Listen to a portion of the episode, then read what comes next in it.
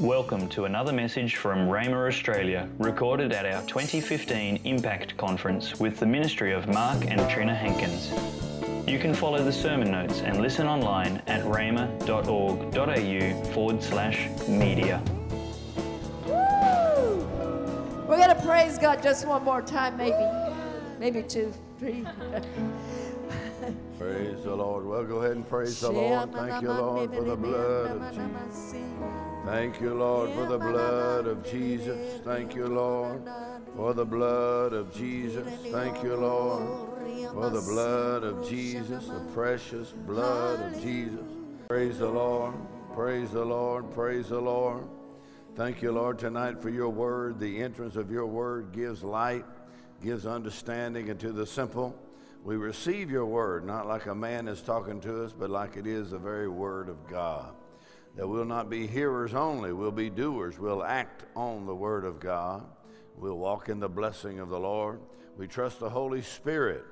Holy Spirit, that you lead us, you guide us into all truth, that you think through our mind and speak through our lips and magnify Jesus in a way that we never could without your help.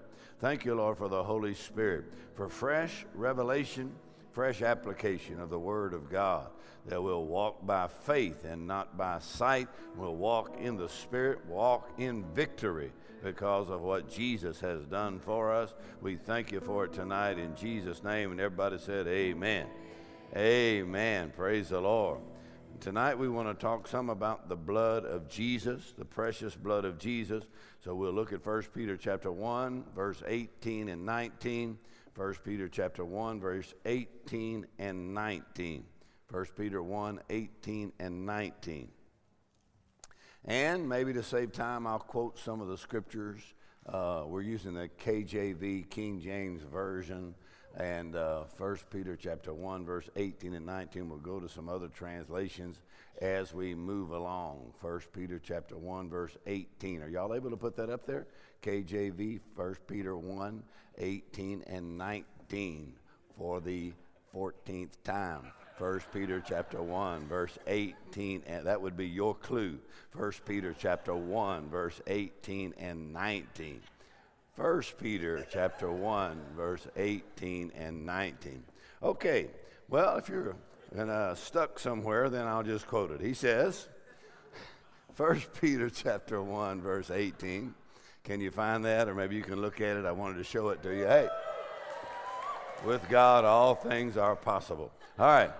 1 Peter chapter 1 verse 18 says, "For as much as you know that you were not redeemed with corruptible things as silver and gold from your vain conversation received by tradition from your fathers." Verse 19, he says, "But with the precious blood of Christ, as of a lamb without blemish and without spot." Praise the Lord. So here he says, "You know, how many of you know that?" We know. He said, We're not redeemed with corruptible things, silver and gold, no amount of money could buy our redemption. And he says, Here you're redeemed with the precious blood of Christ as of a lamb without blemish and without spot. And he says, Because we're redeemed with the blood, many things we're redeemed from, but here he says, We're redeemed from a dead tradition and a dead lifestyle that you received from your families and from tradition that came and passed down from generation to generation. So we're redeemed from dead tradition and we're redeemed with the precious blood of Christ. So now go to Colossians chapter 1. He says, This is the Lamb of God without blemish, without spot. Colossians chapter 1, verse 20 through 22.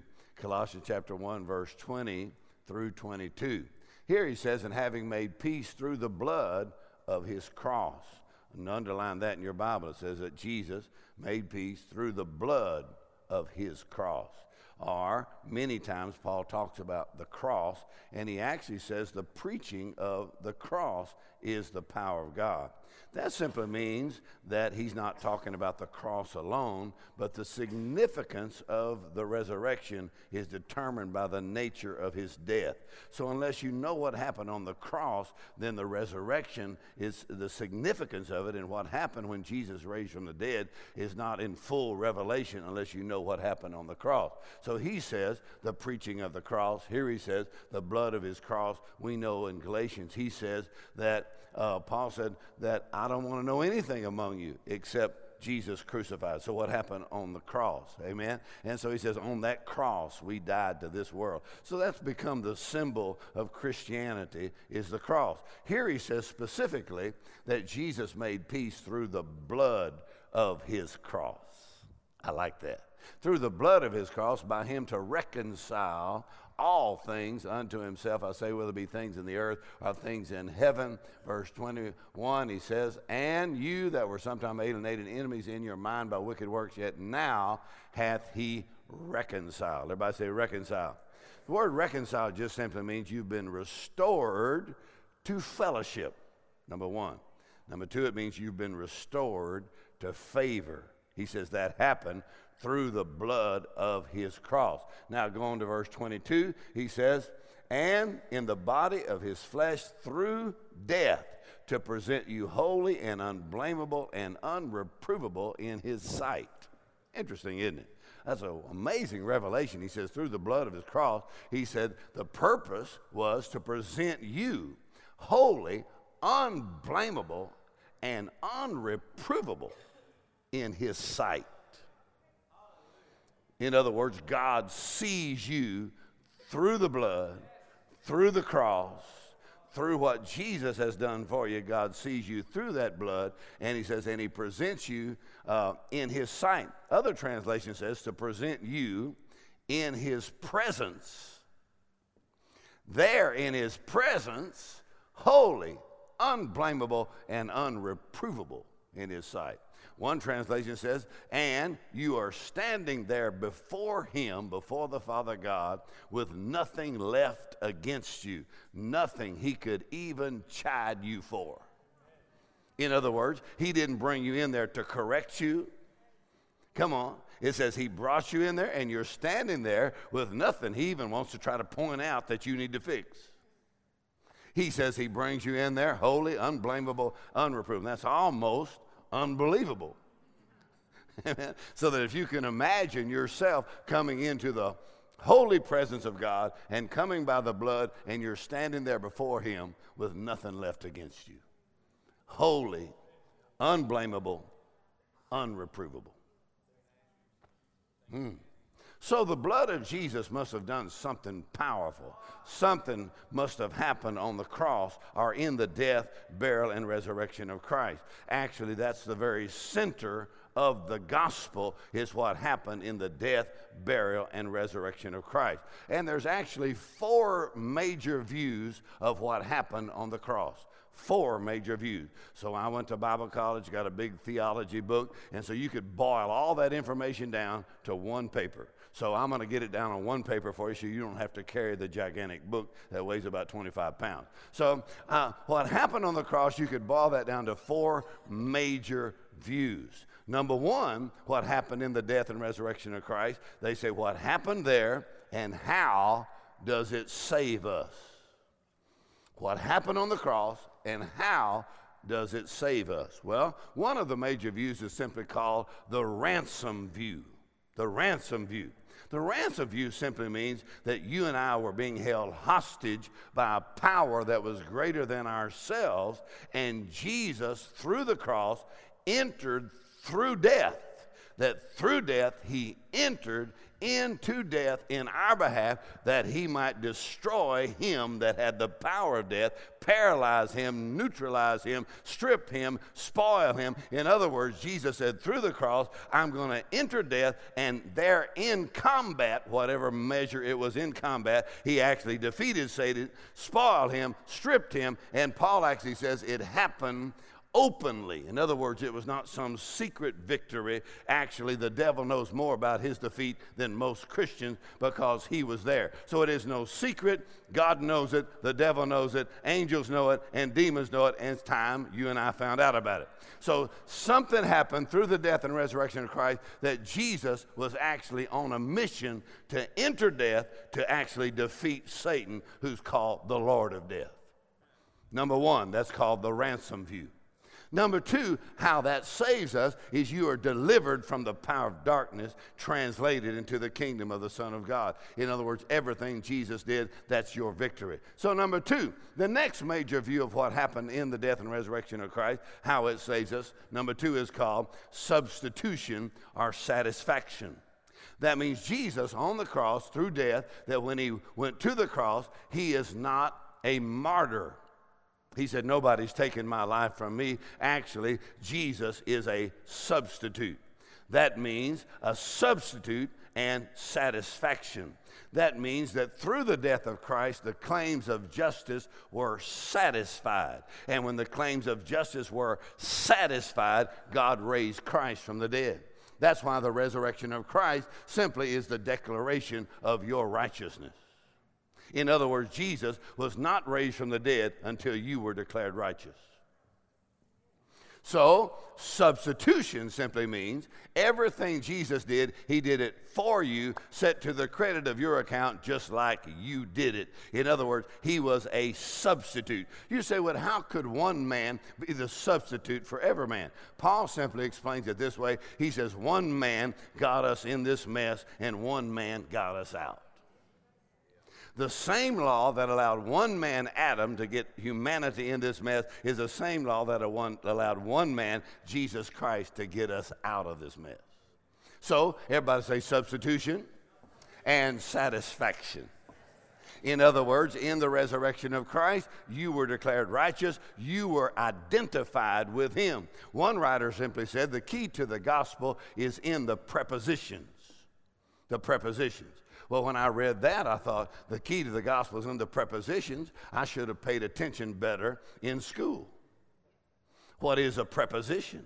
Well, here's what they said. Arthur S. Way said the key to the gospel is in the prepositions. He said, but the English language was not constructed for a preposition to carry the kind of weight upon which it is called to carry, so the prepositions break down under the weight and go almost unnoticed.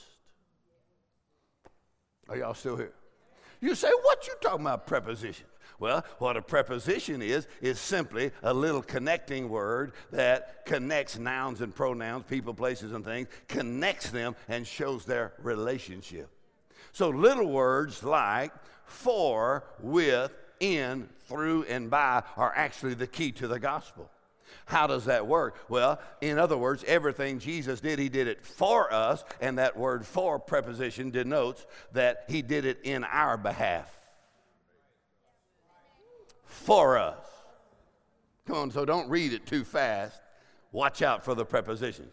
Everything Jesus did, he did it for us. Come on, set to the credit of our account, like we did it. In other words, we were there. That simply means that now, because he died for us, raised from the dead for us, then we were identified with.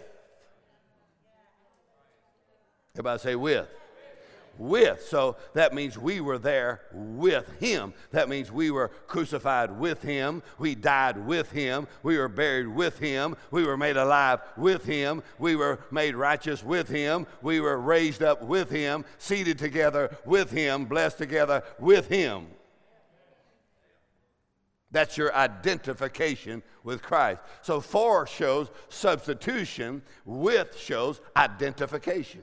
Actually, there's two major, um, uh, what we would call in the church, you know, two major. Um, the slip word slipped me there just for a second, that you and I would honor, and that would be water baptism, two major ordinances water baptism and communion. Water baptism simply shows your identification with Christ, that you died and you're buried with Him, and then you're made alive and raised up together with Him.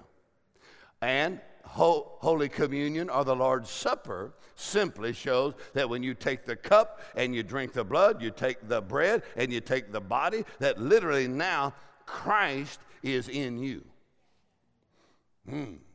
Now, from substitution to identification. So when I grew up, we used to sing the song, Were You There When They Crucified My Lord? And I said, Of course, I was not there. That happened 2,000 years ago, and I'm only like 10 years old. But they would sing, Were you there when they raised him from the dead? Were you there when he was raised up? And I said, Well, no, I was not there, right? But they would sing that song. Sometimes it causes me to tremble. Why would they say that? Were you there? Well, I said, No, I wasn't there, but listen close. The death and the resurrection of Christ, you give it a date and time for historical purposes, but the cross, the death of Christ, and the resurrection of Christ actually is an eternal God event that can be visited at any point in time, like it was happening right then.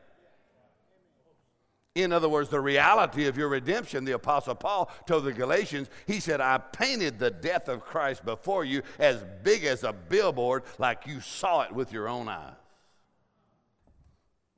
So now we're going to look at what happened in the death and resurrection of Christ and trust the Holy Spirit to paint it as big as a billboard and show you your identification with Christ in his death, burial, and resurrection. That means no other identity can trump your identification with Christ.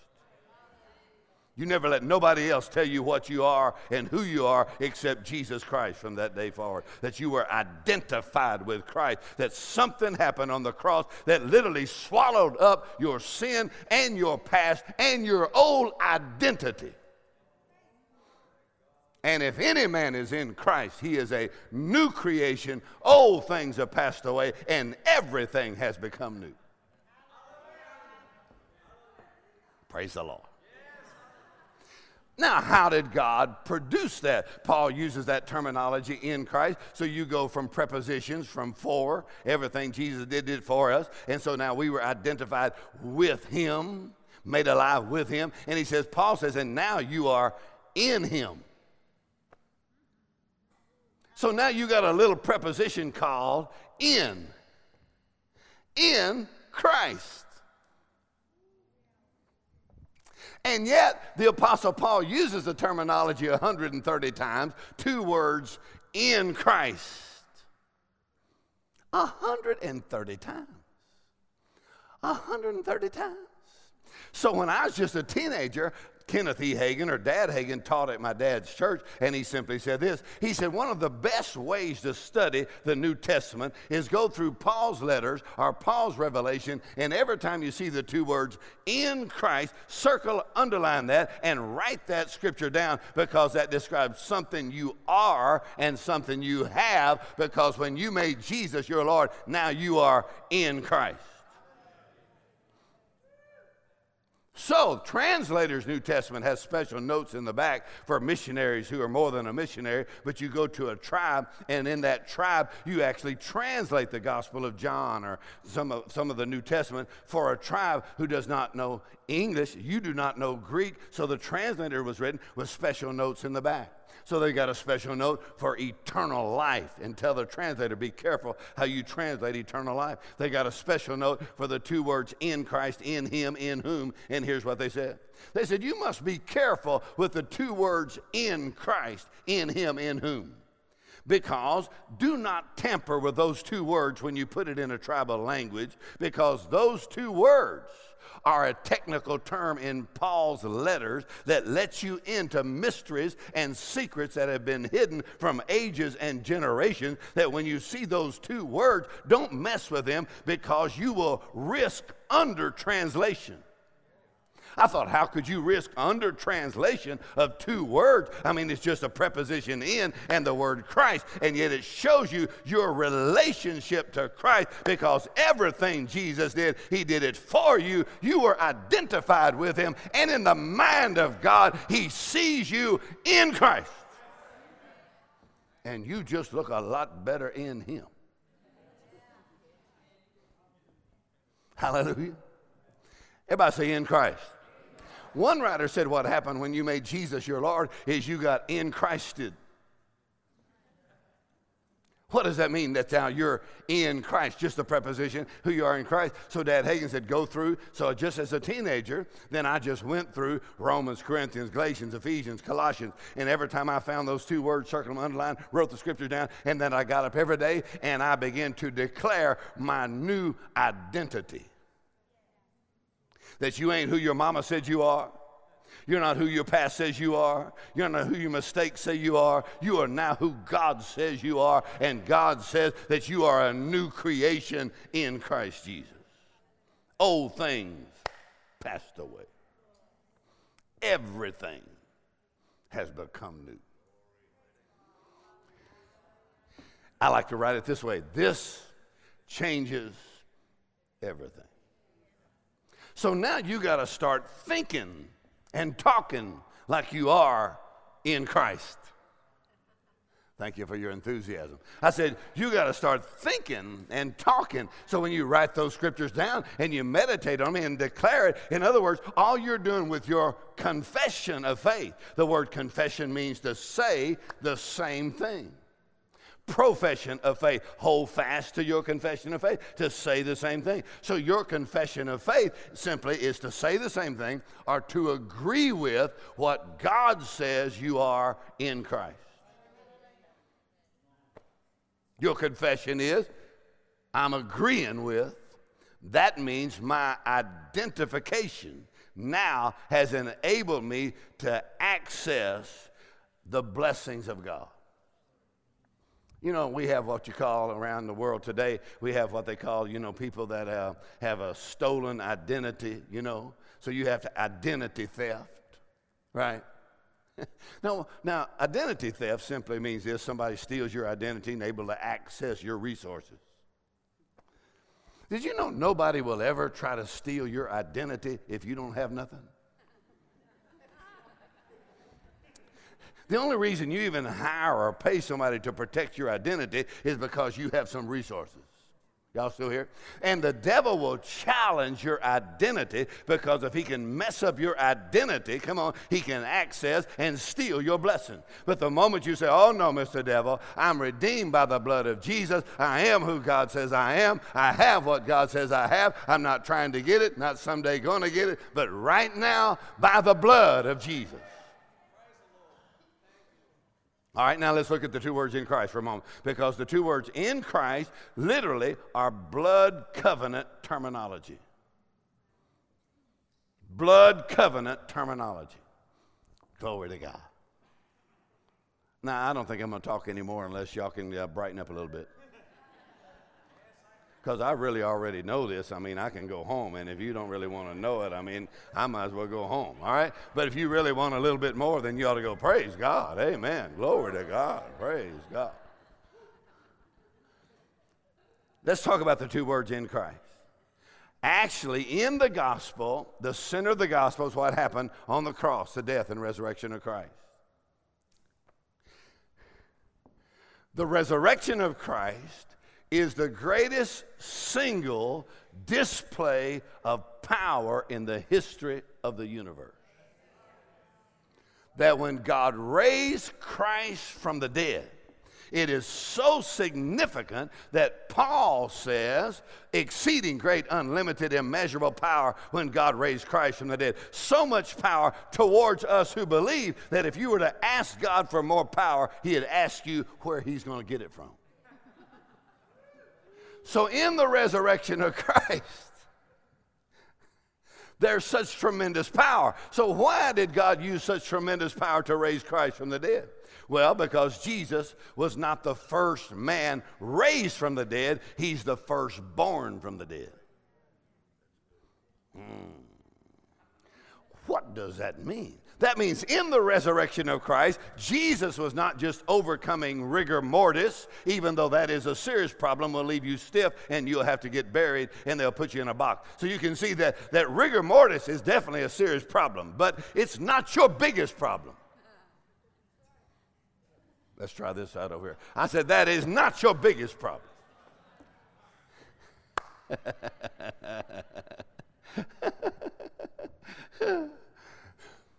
When God raised Christ from the dead, He's not just overcoming rigor mortis, our physical death, because He's not the first man raised from the dead. Actually, Jesus, the firstborn from the dead, simply means this when God raised Christ from the dead, He released enough power to undo everything Satan had done in Adam.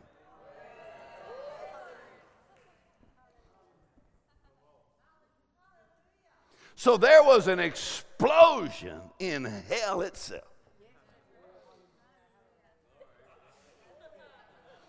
Of tremendous, exceeding great, unlimited, immeasurable power. Listen, and the power in the event is actually in the message of the event.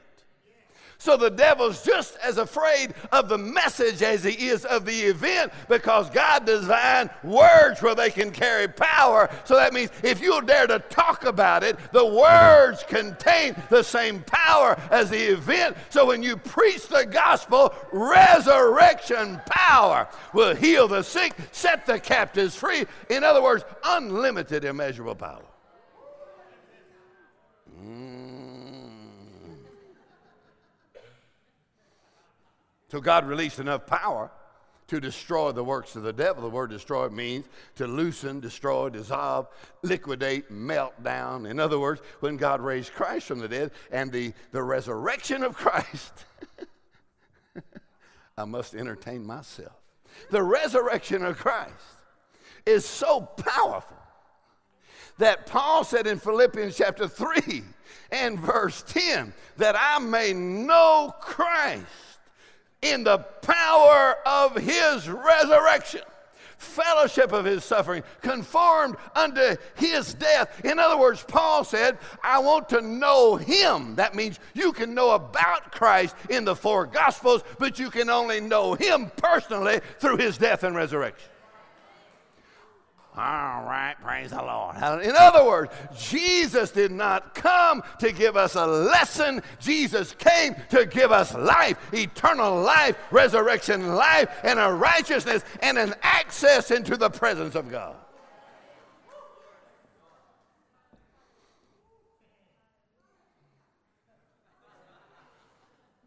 Listen, the first time I ever got high I know what you're thinking. The first time I ever got high,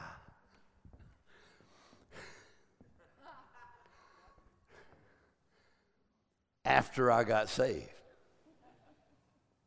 was when I took Ephesians chapter 2. And while we were studying that, bam, but God, who is rich in mercy, for his great love wherewith he loved us even when we were dead in sin, He made us alive together with Christ and raised us up together with Him and made us sit down together with Him in heavenly places something happened that took me out of theology and brought me into revelation knowledge and the reality. And I literally got high. And right then, it just my eyes. Come on, the, the word went from my ears to my eyes. Let's try that again. I said, revelation knowledge will take the word from your ears to your eyes. That means the eyes of your understanding will be what? Flooded with light. That means you're going to see the same thing God saw. So I saw myself made alive with Christ, raised up with Him. Anybody want to know what I did? First thing I did is went, whoa.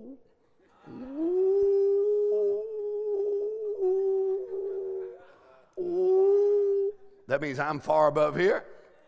And then I look down and went, the devil's way down there. Oh, totally different perspective. I'm way up here. Ooh. And the first thing I did is I started going, that means I'm not trying to get something. I'm already seated together with Christ in heavenly places. I've seen who I am now in Christ. Go ahead and just laugh for a minute. Uh-huh.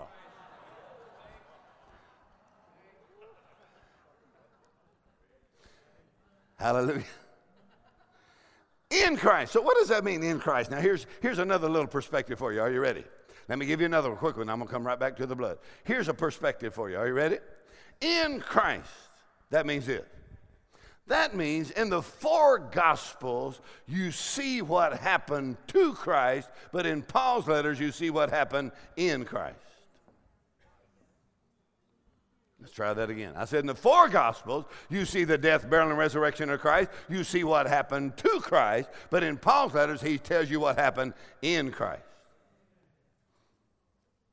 What happened in Christ is simply this that means the four Gospels, you see the death, burial, and resurrection of Christ. You can actually go to Israel today, and there'll be a church of the Holy Sepulchre, and there'll be priests swinging incense all over the place, and it's deader than a doornail. The Via Dolorosa, they can take you down the Via Dolorosa. Come on now. And you can go through the, the trail of suffering, but it's still deader than a doornail. In other words, you see what happened to Christ but the key to the gospel is to see what happened in Christ. All right, let me try this out over here. I said, you, you can see what happened to Christ, but you got to take it to the next level and see what happened in Christ. That means this the four Gospels are a photograph of redemption, but the death and resurrection of Christ, Paul gives you an x ray of redemption. Paul saw what God saw. Paul saw what the devil saw. Paul saw what happened in the spirit. So the four gospels are a photograph, the epistles are an x ray. Same picture, different kind of picture. I said it's the same picture, it's a different kind of picture.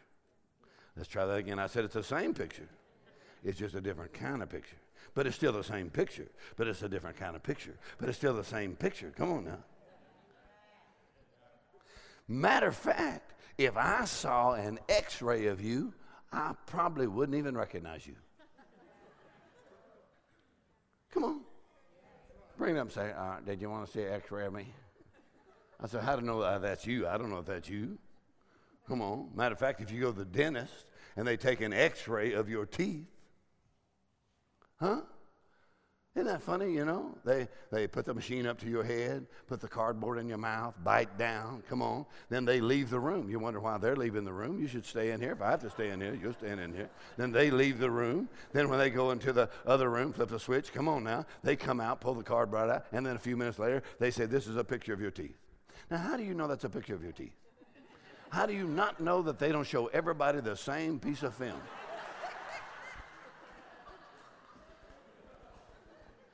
You say, What happened? Come on now. That x ray literally went through your cheek and your gums into your teeth and took a picture. Y'all still here? And you didn't feel nothing.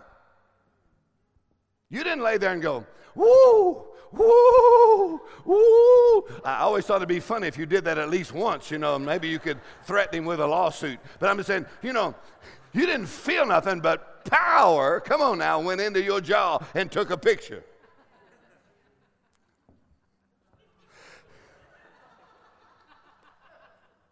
The Holy Spirit, come on, is taking a picture of what happened in Christ. Y'all still here?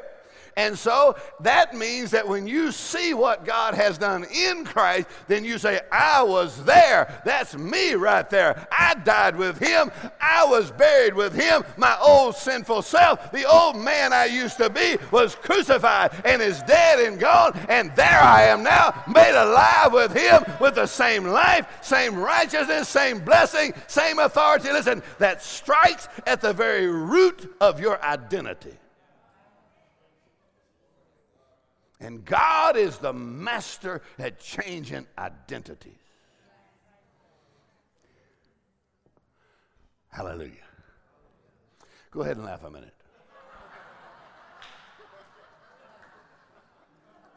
You'll never reach your destiny without a change of identity.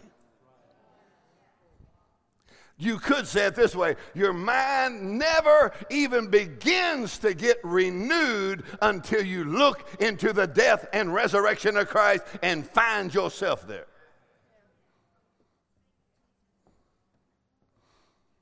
Praise the Lord.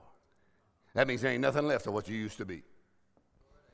Let's try that again. I said, there just ain't nothing left. Let's try that again. I said, there ain't nothing left. Old things have passed away. Everything's become new. That means ain't nothing left. The only evidence anything left is between your ears.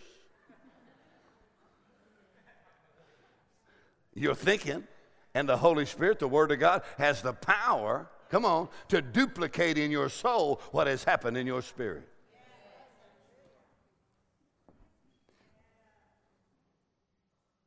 Praise the Lord. Go ahead and laugh for a minute.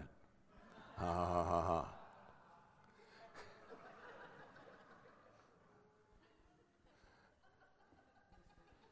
Your identification with Christ, who you are in Christ, your confession and declaration of that, and then the Holy Spirit, the Spirit of truth, He is the one that assists you in showing you. And He shows you in other words, he wants to take the word from just your hearing to take it to your seeing. All right, now I'm going to try to wrap this up real quickly here. Now listen close. So Dad Hagin said that as a Christian, as a believer, that if you would take the Ephesians 1 prayer, take the Ephesians 1 prayer, and you would pray that, he said, every day for at least six months. Every day. Now, here's the way he said it, because I was just a teenager. And he said, You'll have to be diligent. That means you can't pray it three days, skip two days, do two more days, skip three days. He said, Every day for at least six months. And you pray the Ephesians 1 prayer. So he said, Pray that. So I was just a teenager. Come on. So, I mean, I know the Bible stories. Don't tell me no Bible stories. I was raised Sunday school, raised in church. I know all the Bible stories, right? But I did not understand my identification with Christ. So he said, Pray the prayer in Ephesians chapter 1. So I began to pray. You ready for this? I said, Father God, here's what I'm asking you. I was just 17 years old, wrote it down on a card, and I put the King James Version on one side, put the Amplified Version on the other side, pull the card out at least twice a day. In the morning, evening, I pull the card out. I said, Father God, what I'm asking you is that you would give unto me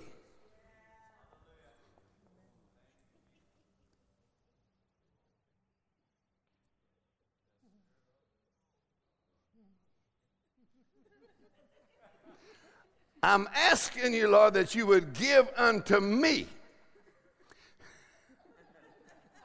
what you want. What you want from God. Come on now. What you want from God. I'm asking you that you'd give unto me the spirit of wisdom and revelation in the knowledge of God. That means I don't want to just know God, I want to know what God knows.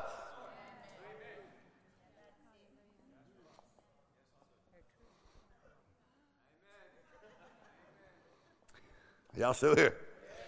Now, I want a spirit of wisdom and revelation. And notice, Paul here is not praying for you to have more dedication because your dedication ain't your biggest problem. Your revelation is your biggest problem because when you have a breakthrough in revelation, whoo, your dedication. Come on, imagine seeing what God saw. Imagine Paul saying that my revelation is not my revelation. Every believer can see the same thing that I saw and have the same thing I got. Whoa, come on, so you're praying, Father God. Ah, Father God, come on, I don't just need this like to have it. I got to have it. Give unto me the spirit of wisdom and revelation. Your life will be a wreck if you stay an idiot. You will, be, you will be the victim of every idiot in the whole neighborhood. I'm not sure if that was for someone on the CD or someone present, but come on now. My dad said, ignorance is expensive. That means you become a victim. Everybody and the devil will take advantage of you. But once you know for yourself, Father God, I'm asking you.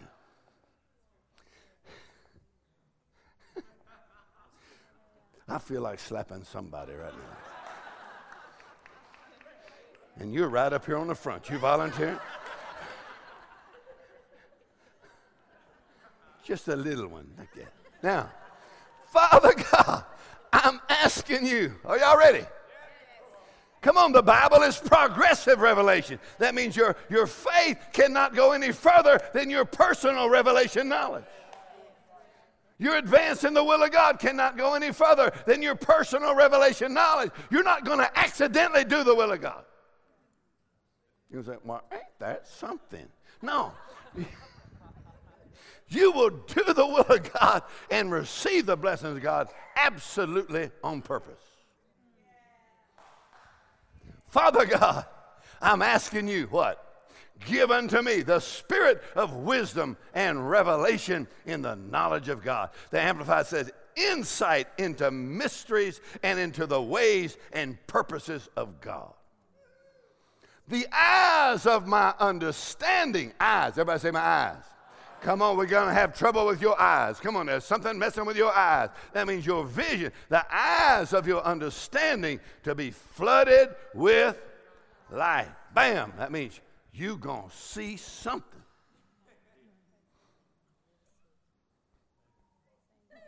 Come on, I like to teach the word and kind of watch people until they see something. They go, I see something. Come on, everybody's hearing something, but somebody will see something.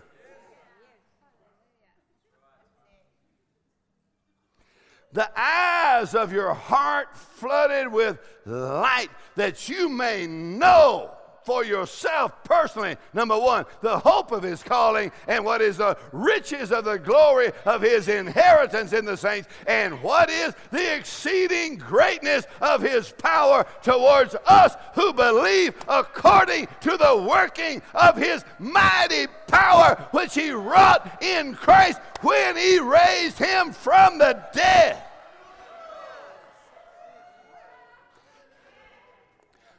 He ain't finished and set him at his own right hand in heavenly places, far above all principality and power and might and dominion and every name that is named, not only in this world, but also in that which is to come.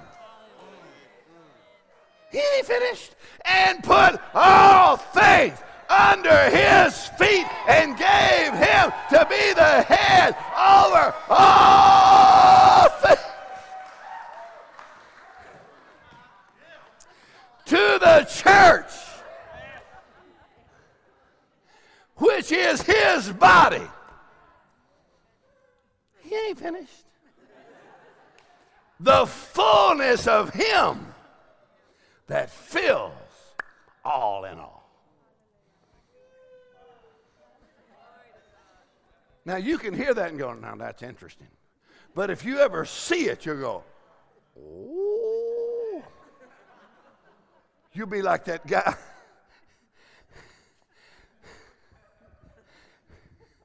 that guy, a friend of mine, gave him a New Testament. Man, he, he liked to smoke marijuana. So he gave him a New Testament. He said, I, I like that New Testament because it's got that India paper in there. You got that India paper, you know that and so he said he had rolled his marijuana in the pages from the New Testament. He said, and I, I smoked Matthew. He said, and I smoked Mark. And I, I smoked Luke, he said, but, but something happened in the middle of John while I was smoking John. He said, I got saved and surrendered my life to Jesus Christ. Come on, the spirit of wisdom, revelation. You say, I was smoking Ephesians this afternoon. Come on, I, I inhaled the glory and the presence of God while I was getting high.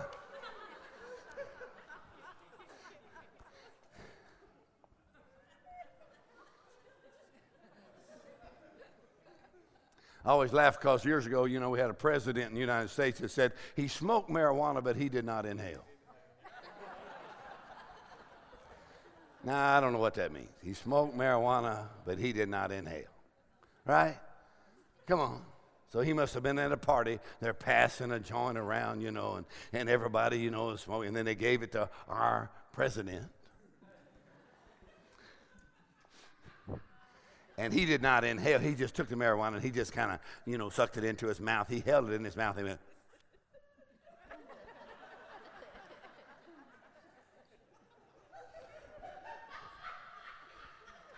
So that means you ain't getting the full benefit if you don't inhale. I thought, how many Christians come to church every week? Come on, you're passing around the gospel, and some of them are going, Praise the Lord. But they don't inhale. Come on now. Because if you ever receive the gospel and inhale, you go, yeah. Come on, you're going to start seeing some things. In other words, the Holy Spirit, come on now, will breathe into you revelation knowledge.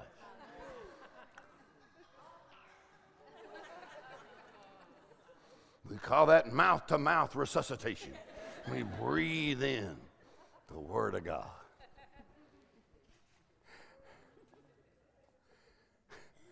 Father God, I'm asking you to give me what? The spirit of wisdom, revelation. Listen, you can steal information, but only God unlocks revelation. You steal information, you come around and go, well, that was an interesting sermon.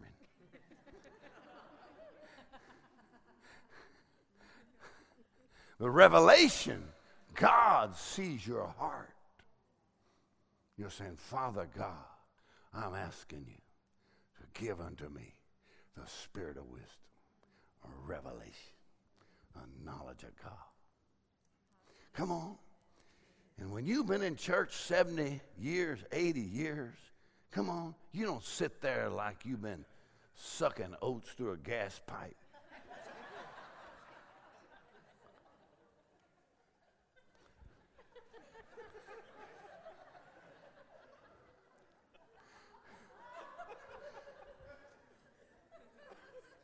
When you get mature like me, now listen there, camel breath. Listen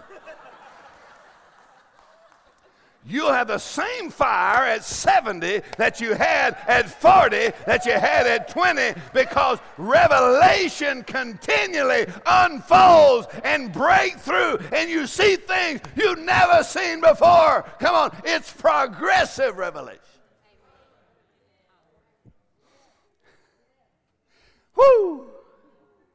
Dad Hagin said the word will work for you when you get thrilled with it. Ah. Come on, so that when you read Galatians 2.20, you don't just read and go, uh-huh, I've been knowing that a long time. no, you say, let's smoke it right now.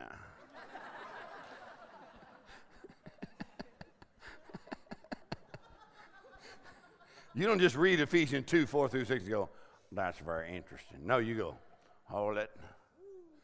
Father God, come on. In other words, you know, someone likened it years ago to you walking through an international airport, maybe Singapore or somewhere, big airport, Dallas, wherever, some here, uh, you know, Sydney or wherever here in Brisbane. And somebody that works in the airport, they walk by gate after gate, you know, and terminal after terminal, A, B, C, one, two, three, and they walk by gate after gate. And it's amazing all the destinations you can just walk by. I mean, kind of kind of blow your mind. You're just walking through the terminal, and you could be India, Africa, Asia, come on, anywhere in the world. Just get on that flight. It's going right there, right now. But if you only work in the airport, you see the destinations and you get familiar with them, but you ain't been nowhere.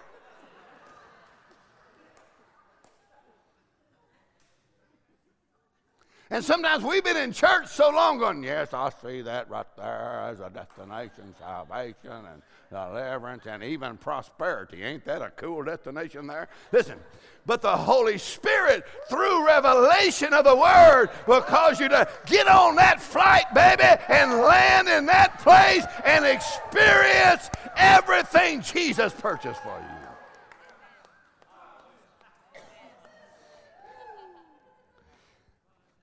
So you say, Father God, I'm asking, giving to me spirit of wisdom, revelation. Now listen close. Now you go from the death and resurrection of Christ, the power that raised Christ from the dead, and here's what he says. He says, far above all principality and power. You ought to just read some of those other translations of that. Come on, just, just go, wow. Whoa. It's amazing the authority that belongs to the believer from your identification with Christ. It's amazing. He says, far above all principality, power, might, dominion, every name is named, not on this world, also knows to come. Far above all principality, power, might, dominion. Every principality, every influence that would try to control a nation, a city, a family he said Jesus conquered all. And it says this, and he did all that for the church, which is his body. And it says this, that he might, he fills all things. All right, here's what other translation says. Jesus, who is Lord everywhere in every situation, that he actually now fills everything everywhere with himself that he has extended his dominion through the resurrection to where he fills everything everywhere. The same one that fills the church is Lord of everything. That means you can't go nowhere that he ain't Lord. I said, You can't go nowhere that he ain't Lord. You can't have any experience that he has not lorded that experience, mastered that. Jesus is Lord. I said, Jesus is Lord. Now, the full significance of that, you just say, Yeah, I know Jesus is Lord. But I said, Jesus is Lord. All right, now listen. That means in his conquest and triumph through death to pay the price to set us free.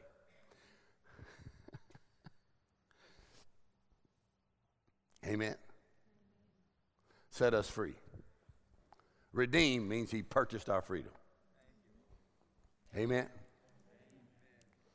Now, you know, years ago I had a pastor friend that gotten saved, you know, through reading a tract, built a big church and big ministry still today. Here's what he said.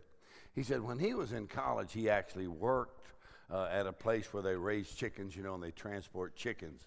So he said the chickens would come in, you know, every few days on a big truck, and they would take all these chickens, transport them on a big truck, and they would put like five or six chickens in each cage. And so you got a bunch of cages, uh, boxes, you know, and five or six chickens. And then they'd transport them two or three hundred miles across the country. God forbid, back in those days, if you ever got behind a chicken truck.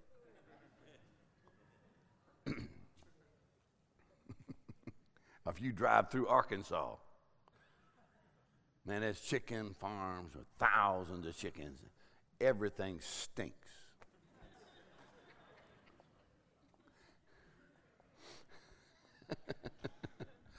they said it smells like money. Anyway, so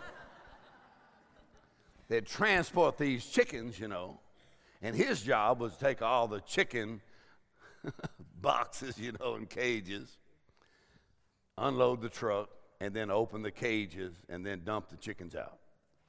So he dumped the chickens out. Chickens just laying on the ground. They'd been on a long ride. And then he would take a little knife and cut the strings off of their little feet, you know. And he said most of them would just lay there. They're just like,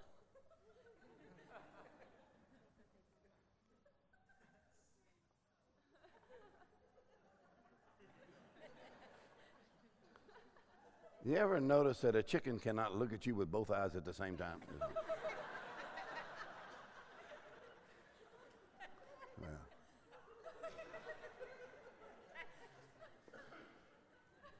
So he said his favorite job was all the chickens laying there, and they didn't realize that they had been released. They're free.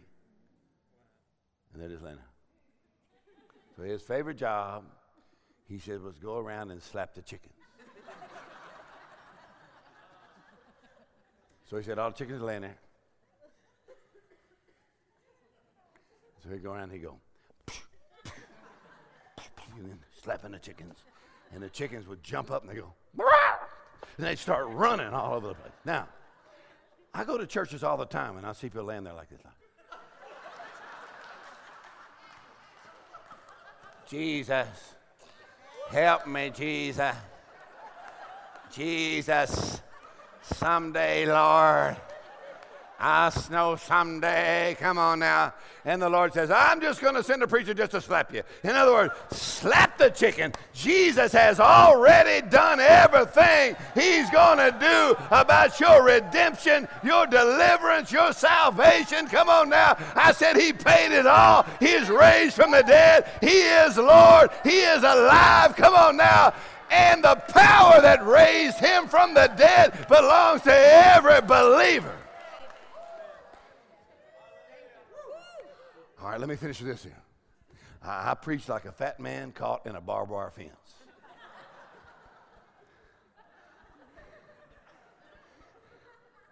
It's a point here and a point there.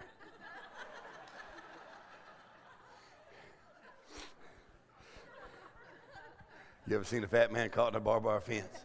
And he's got a point here and he got a point there. Well, this is my last point. Four major views. Four major views. Are you ready? Ransom view. Jesus entered death to overthrow the devil, spoil him, stripped him, dethroned him. Two, substitution satisfaction. That means everything he did, he did it for us, said to the credit of our account. Now we are in him, in union with him. Right? Third major view is called the blood covenant. All right, now we have to talk about this some other time the blood covenant.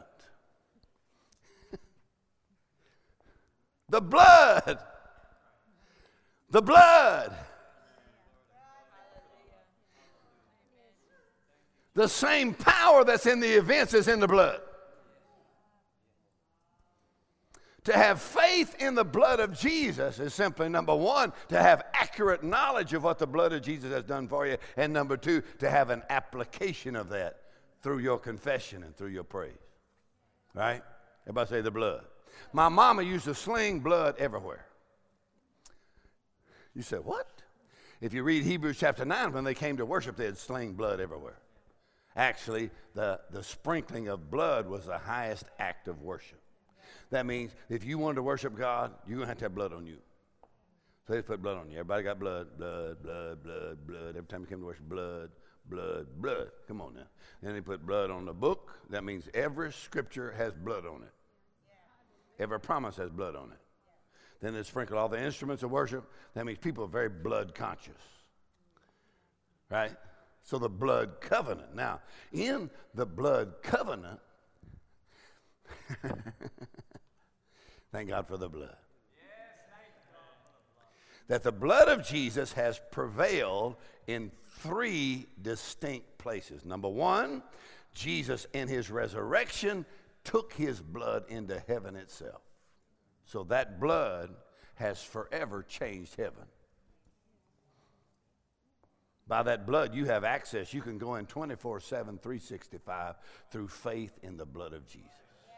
And when you come in, you come in through the blood. God examined the sacrifice, and Jesus, the Lamb of God, was the perfect sacrifice without blemish, without spot. Come on, He's the perfect sacrifice, no defect in Him. And once the sacrifice was perfect, then God accepted the worshiper based on the condition of the sacrifice.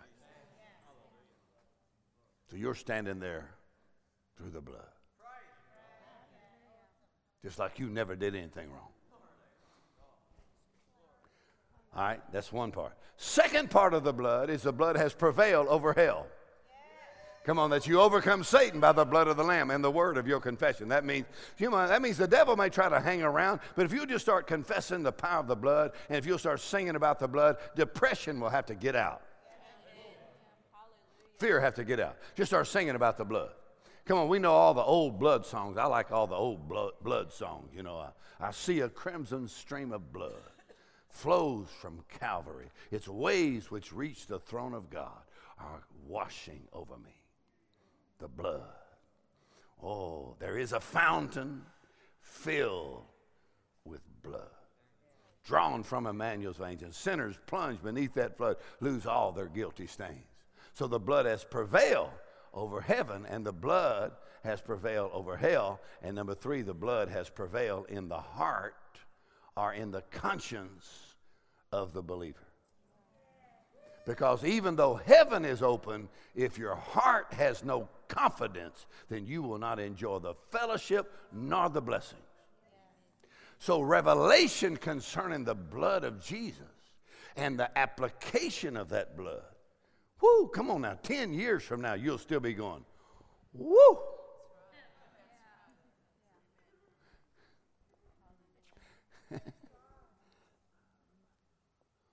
Amen.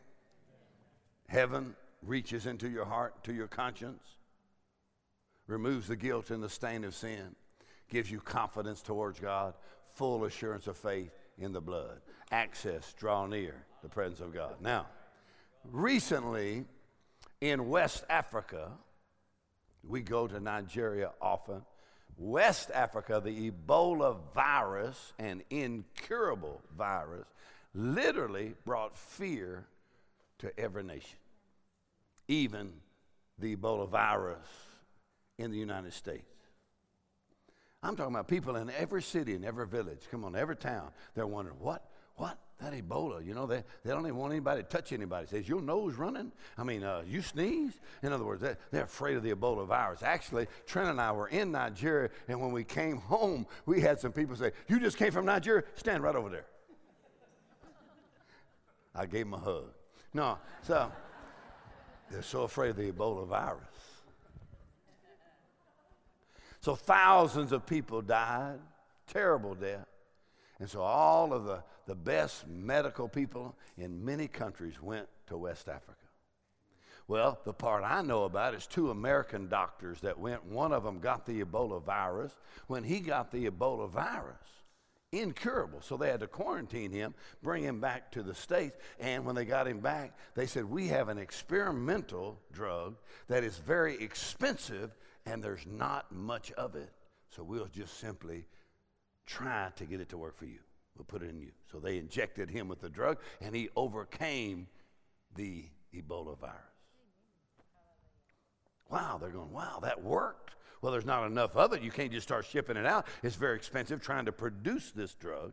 So another American doctor came down with the Ebola virus. And so what they did is they simply said, we're going to take the blood of the doctor that overcame the Ebola virus and they put that blood in the other doctor that had the Ebola virus. And he was cured. Because the first doctor's blood had built up the antibodies, had become immune. So when they injected this guy's blood into this guy,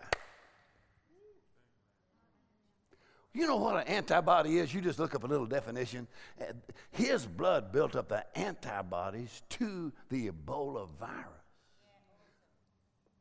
That makes his blood very precious. Antibodies are simply memory cells that know how they have already overcome that disease. And inject them into this guy's blood, and those memory cells carry the antibodies. And they know how to whoop it. Listen, the blood of Jesus carries the antibodies to all human conditions. that Jesus' blood has the memory cells of everything he went through in our behalf.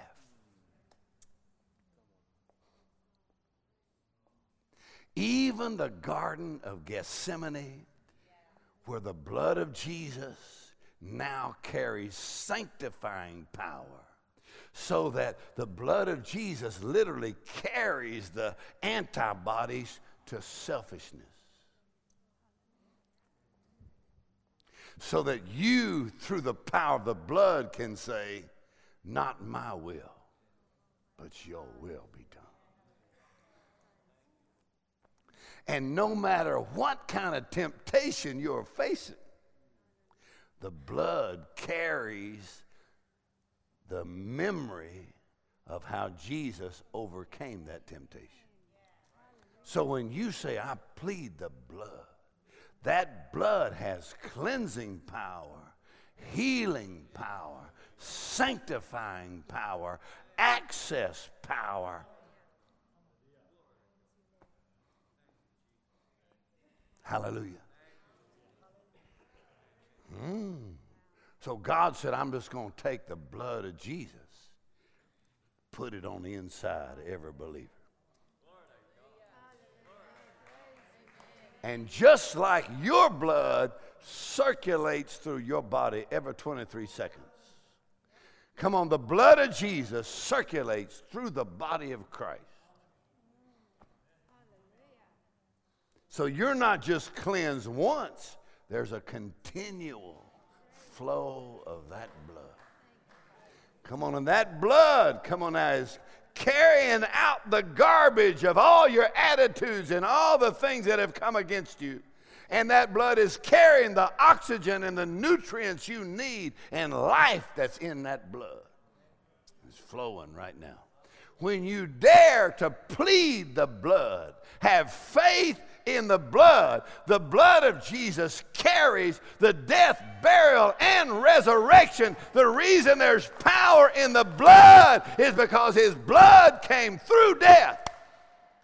That blood carried him right into heaven itself. Woo! Go ahead and laugh at the devil just a minute. Through the blood That means your revelation and your faith connected to your revelation means that when you have accurate knowledge, when you talk about the blood, you're saying, I see a crimson stream of blood. So my mama's slinging blood everywhere. I wouldn't even be here today if it were not for my mama constantly saying, I plead the blood. The blood of Jesus. The blood of Jesus. The blood of Jesus that even though there's a mystery element in that blood, its power remains beyond your comprehension.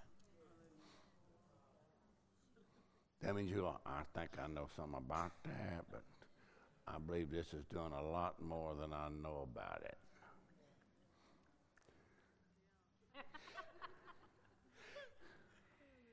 that means there's such redeeming power in the blood that what the devil meant for your destruction,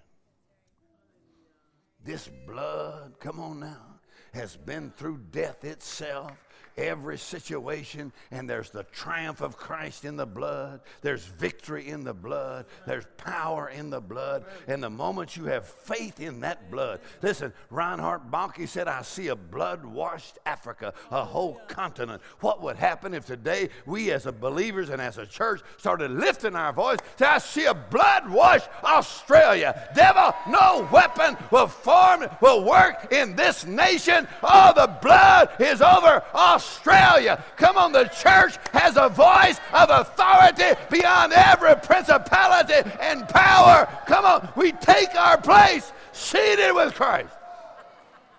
The blood. Whoo.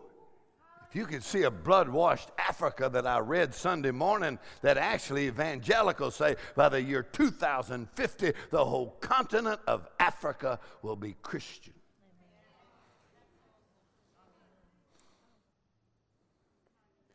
Come on, it's a glorious church.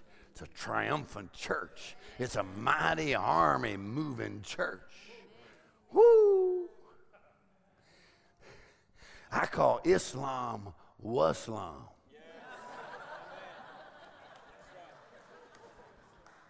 Because the reason the terrorists are running scared is because there's a born again, blood washed, spirit filled church, come on now, that knows your authority. Come on now. And the church, come on, has been raised up in this hour. And you'll plant churches in city after city, come on now, in town after town. These are not weak churches, but there's revelation knowledge of the resurrected Christ and believers being raised up Boy, I feel like slapping somebody.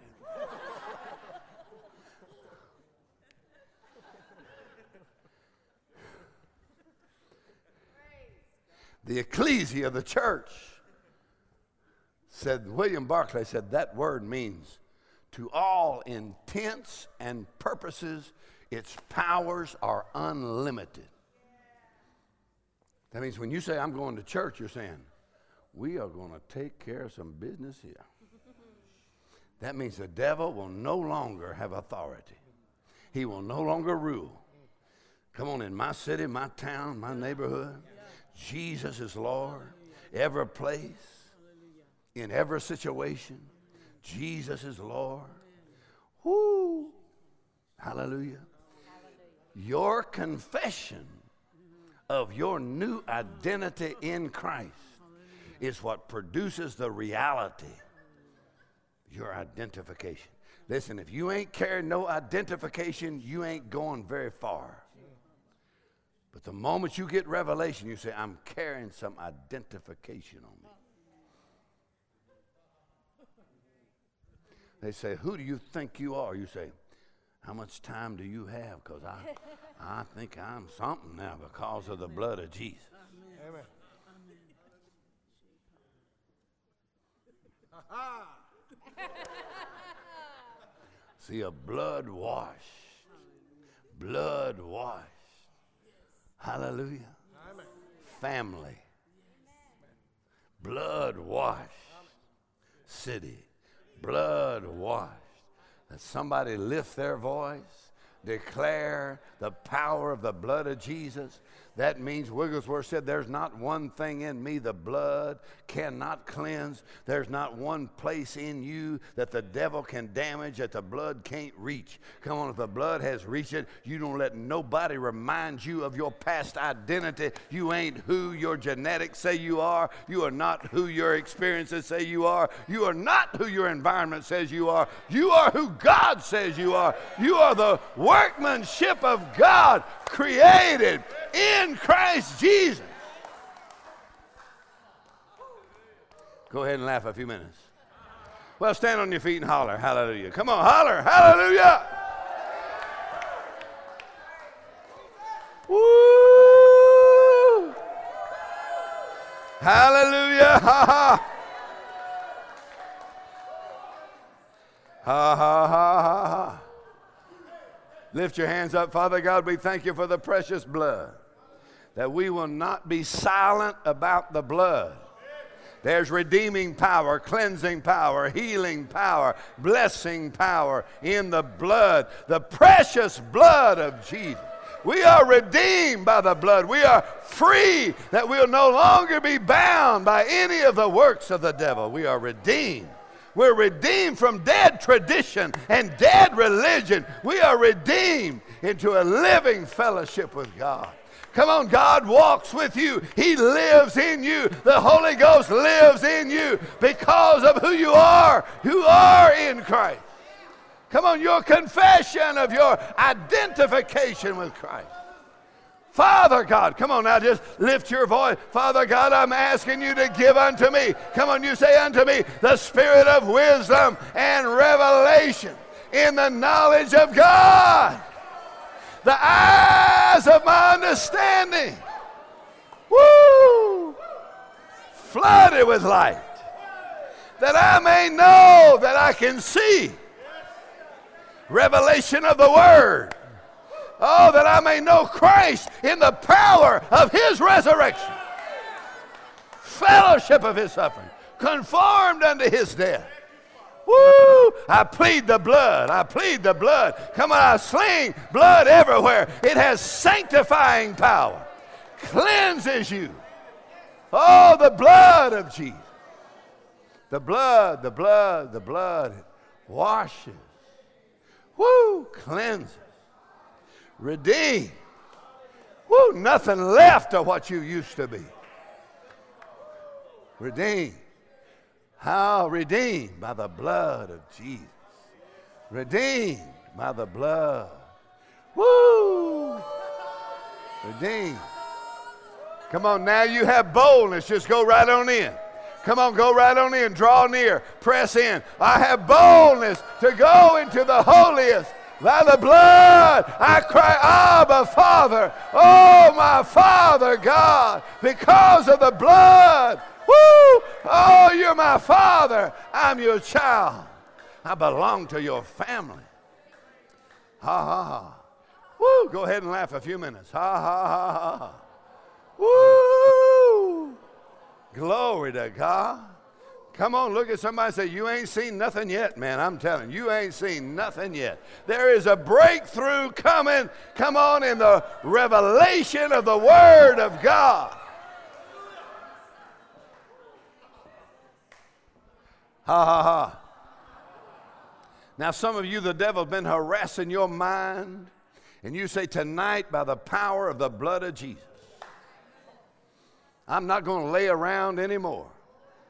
Come on, this chicken is running. This chicken is getting up. This chicken, come on now. God's got a plan for my life. Come on. I'm not going to lay around. I'm getting up. I have authority as a believer. Come on, demons are going to have to move back. Hallelujah. And I'm going to possess what He has for me. Amen.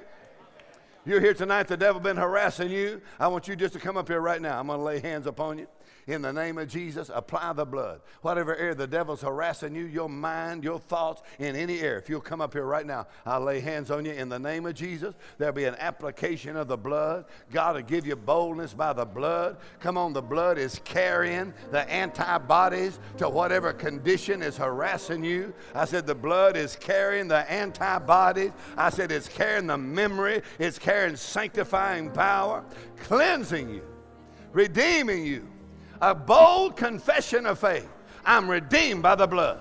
Come on, no matter how you feel, I'm redeemed by the blood. I'm washed in the blood. I'm cleansed by the blood. By his own blood, the Lord Jesus has sanctified me. The blood of Jesus purges me from every defilement of the enemy. The blood of Jesus prevents deception. I said, the blood of Jesus prevents deception and aborts every attempt of the enemy to deceive you. The blood of Jesus, through the blood of the everlasting covenant, God is working in you that which is well pleasing in His sight. Woo, thank you, Lord, for the blood. I see a crimson stream of blood flows from Calvary, reaches into your soul and into your heart removes the stain and the guilt of sin. All the blood restores a righteousness consciousness, a confidence through faith in his blood. All the blood. Come on, when the devil brings memories of your past, he's the accuser. You say, Satan, I resist you by the blood of the Lamb. By the blood of the Lamb, Satan, I command you to stop your maneuvers against me. By the blood of the Lamb, that I have peace in my heart and peace in my mind by the blood of Jesus. Washed in the blood. Ha ha. Come on now, see yourself coming right into the holiest. And you're standing there through the blood of his cross. Unblameable. Hmm. Thank you, Jesus. There before him, unreprovable in his sight. Thank you, Father for the blood. Now draw near. I draw near, Lord. Cleansed by the blood. In Jesus' name. Now, when I lay hands upon you that are up here, I'm simply going to say one thing by the power of the Holy Spirit. For there to be a breakthrough in revelation, the spirit of wisdom and revelation. When I lay hands upon you, that's all I'm going to say. That by the power of the blood of Jesus, that you will rise up and take your place in Christ with a bold confession of who you are in Christ. That Satan's dominion over you is broken. You take your place in Christ. Thank you, Father, for the blood. Thank you, Lord, for fresh revelation, fresh application that will live in the light and the consciousness of all that Jesus has done for us, all that He is doing for us right now. Thank you, Jesus. Thank you, Jesus. Just thank Him until I get to you. When I lay hands upon you, receive the anointing. I'll just start here and go that way, then I'll come back. In the name of Jesus. Are you ready? Watch me. Watch me. Spirit of wisdom, revelation. The eyes. There you go. the anointing destroys every yoke. Thank you, Jesus. Thank you, Jesus. Because of the blood. Because of the blood. Woo. Glory to God. Ha ha ha. Ha ha ha. Ha ha ha. The spirit of wisdom and revelation in the knowledge of God. Oh, thank you, Lord. The eyes. The eyes of our understanding there you go, right there. In the name of Jesus. ah, the anointing of the Holy Ghost. That we know, we'll see, we'll see, and we'll know. We'll live in the light of our redemption by the blood of Jesus. Woo! There you go. There you go. There's the anointing right there. Just, just like you take a drink of water, you receive that anointing. In the name of Jesus. There you go. Ha ha ha. Because of the blood. Spirit of wisdom, in the name. In the name of Jesus. Because of the blood. Mm. Because of the blood. Because of the blood. The name of Jesus. Because of the blood. The Spirit of wisdom. Because of the blood. In the name of Jesus. Because of the blood. Spirit of wisdom. Thank you, Jesus. Just help her. Oh, the blood. Oh, the blood. Thank you, Jesus. Everything you did, Lord, you did it for us. Set to the credit of our account. Oh, your great love for us. Your precious blood. Cleanse. There you go. Precious blood of Jesus. Mm. Oh, the blood. Oh, the blood of Jesus. Oh, the blood. Oh, the blood of Jesus. Oh, the blood. The blood cleanses and redeems. Oh, your great love for us. Jesus. Your blood. Your blood. Your blood. Ah, it opens heaven. Opens our heart. All the blood. The spirit of wisdom. Revelation the eyes, the eyes, the blood of Jesus.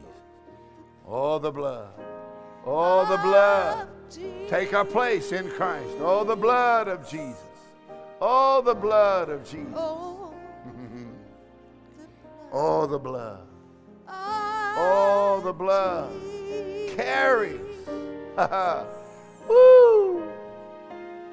My freedom. My redemption. I have faith in His blood. I have faith in His blood. I have confidence. glory to God. The eyes of your understanding. Spirit of wisdom. The spirit of wisdom and revelation. To carry, not just for ourselves, but to carry, to carry the spirit of wisdom and revelation for those who are oppressed, those who are held captive, that we carry, carry the revelation of the gospel of Christ. Woo. There you go, brother. Solabo sepravasa. In the name of Jesus. Telebondolo makatalavi. There you go. In the name of Jesus. Oh, the spirit of wisdom, revelation, and the knowledge of God. Thank you, Lord Jesus, for all that you have done. We see, we'll know. We will live in the light of our freedom, our cleansing, our redemption. Ah, sotobokoshi pravesa. Andolomoko talabegedeve. Fresh revelation. The eyes, the eyes of our heart flooded with light. The spirit of wisdom and revelation in the knowledge of God. yeah, yes. Woo! From your word. It Oh, the precious blood. flows. Oh, thank you, Lord. That blood is applied. That God is on our side. For the blood has been applied. Every need Father, thank you, Father. reach the throne. Glory. Glory in the name of Jesus. Oh, the blood of Jesus.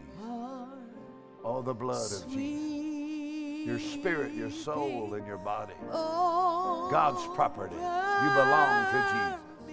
Washed in his blood. Freedom through his blood. Oh, such freedom, peace, and joy. The blessing of the Lord because of the blood of Jesus. There you go.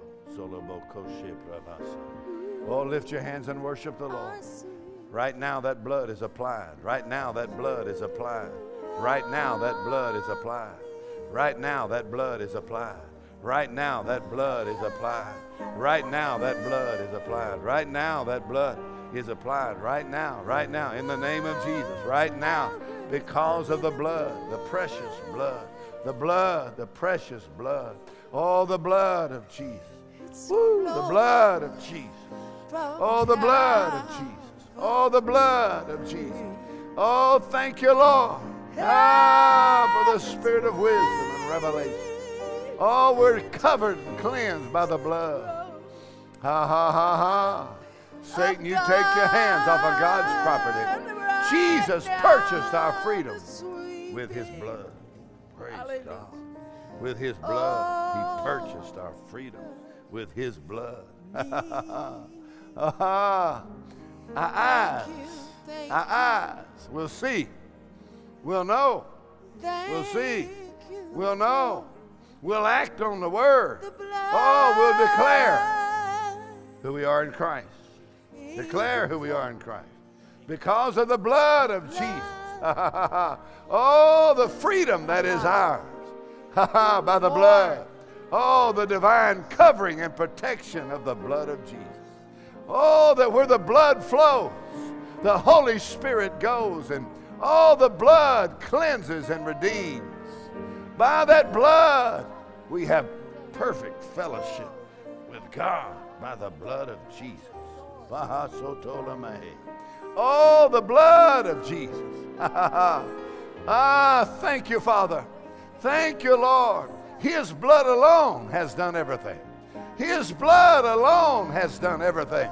Oh, we thank you for that blood, for the spirit of wisdom, revelation, the knowledge of God, the blood, the blood, the blood, the blood of Jesus. The blood of Jesus. The blood of Jesus. Ha ha ha. Woo, we have confidence. We have confidence in that blood. We have confidence. All the blood. There you go. Spirit of wisdom. The blood of Jesus. In your mind, in your heart. the blood reaches every part. The blood reaches every part. There's no part that can stay bound because the blood reaches every part by the blood. Oh, the blood of Jesus. The blood where faith and our confidence is in his blood. Thank you, Lord. Oh, the blood. the blood silences every voice of condemnation. The blood cleanses and redeems. We have confidence. Ha ha ha. I see. I see. I see. I see. I see. I see. I see. Not somebody else, but I personally see the power of that blood. The blood of Jesus. So that I'm free. I'm not just barely free, I'm 100% free. I'm 100% free. I'm 100% free. I'm my spirit, my soul, my mind, my body. I'm purchased and bought by the blood. Jesus set me free. Woo! I honor the blood by boldly confessing that it redeems me. the spirit of wisdom and revelation in the knowledge of God. Ha ha. Come on, lift your hands and thank God. Lift your hands and thank the Lord. I see a crimson stream of blood. I see a crimson stream of blood. Oh, the blood of Jesus. Oh, the blood of Jesus. Oh, the blood of Jesus. Oh, the blood of Jesus. Because of the blood, the precious blood of Jesus, the blood of his cross, the blood of his cross. What happened on the cross? That the blood of Jesus is God's liquid love, flows from the heart of God and reaches into our hearts where we have been broken by life, and the blood of Jesus reaches into our soul. Oh, the very fabric of our personality. The blood reaches and redeems and sets us free. Oh, the blood gives us authority over every devil, every accusation, every condemnation. The blood stops every torment of the devil. Satan, I command you to stop your maneuvers and operations in the name of Jesus because of the blood. So we'll sing about his blood. We have faith in his blood. We have confidence in his blood. And by that blood, we are restored to fellowship with Father God. Oh, God, you're our very own Father. We have peace in our heart, peace in our mind because of the blood. Mm-hmm. Ha, ha, ha, the blood. Ha, the blood. The blood. Come on in the morning, in the nighttime. The blood. Every day. The blood alone. Precious blood. We'll not be silent about it. We'll not be quiet about it.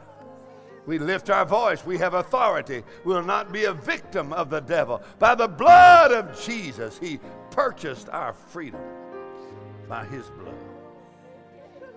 Oh, thank you, Lord. Father God, we ask you for the spirit of wisdom and revelation in the knowledge of God. Woo, the blood of Jesus. Oh, the blood. Oh, the blood of Jesus. that we're free. Ah, we are free. We are free. We're not going to be free. We are free now by the blood. Right now. So we're free from the past. We're free at last. We're free by the blood of Jesus. We're 100% free. Woo! By the blood of Jesus. Thank you, Jesus. Thank you, Jesus. Thank you, Jesus. Thank you, Jesus. Woo! Thank Him. Glory to God. Thank Him. Come on, lift your hands and lift your voice. Thank you, Jesus. It is done. Woo! Ha ha ha. By the blood. For the spirit of wisdom and revelation in the knowledge of God. Ha ha ha. Woo! I receive. I believe and I receive. Woo! Glory to God. Thank you, Lord, for the blood. I apply that blood. I apply that blood. I'll enjoy life. I'll enjoy the blessings of the Lord. I'll be full of peace and full of joy. I'm redeemed by the blood. Thank you, Father God, for the spirit of wisdom, revelation. Ha ha ha. In the knowledge of God. I'll see. I'll know. I'll see. I'll see. I know for myself. Ha ha ha. ha ha ha. Praise the Lord. Praise the Lord. Thank you, Lord, for the spirit of wisdom, revelation, and knowledge of God. We'll walk, live in the light. We'll see. We'll know. Glory. Praise the Lord. Praise the Lord. Praise the Lord. Lift your hands up. Thank you, Lord. Ha, ha, ha. Every 23 seconds, come on, the blood is cleansing and washing. Ha, ha. Woo! Thank you, Father. Come on now, just boldly say, Thank you, Father. Come on, I expect your best blessing because of the blood of Jesus. Ah, no weapon formed against me shall prosper. Woo, I'm covered by the blood. I'm cleansed by the blood. I have boldness because of the blood. Ha. Everybody say this God is on my side. For the blood has been applied. Every need shall be supplied. Nothing shall be denied. So I enter into rest. I know I am blessed. I have passed the test. I will get God's best. The blood of Jesus cleanses me, sanctifies me, makes me righteous, gives me boldness. The love of God is revealed through the blood of his cross. Ha ha ha. Now just laugh at the devil. Ha ha ha. Ha ha ha ha ha. Ha ha ha ha. Wow, that means I'm not trying to get it. Jesus got it for me. Come on, I have a bold confession of faith in his blood. Ha ha ha. Woo! I don't know about you, but I'm glad I came to church. Come on, when you get home, you say, I'm slinging blood everywhere with your faith. Come on, you lift your voice and say, My family covered by the blood. My children, come on, in this house. Come on, there'll be peace in this house. There'll be joy in this house. Presence of God because of the blood.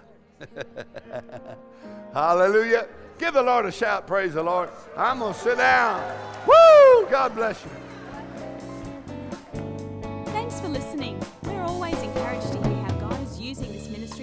Lives. If you have a story that you would like to share about how God is working in your life, please let us know and send us an email at church at If you would like more information or resources on this or other topics, or if you would like to sow into this ministry financially to help us share messages just like this one each week, please visit our website at.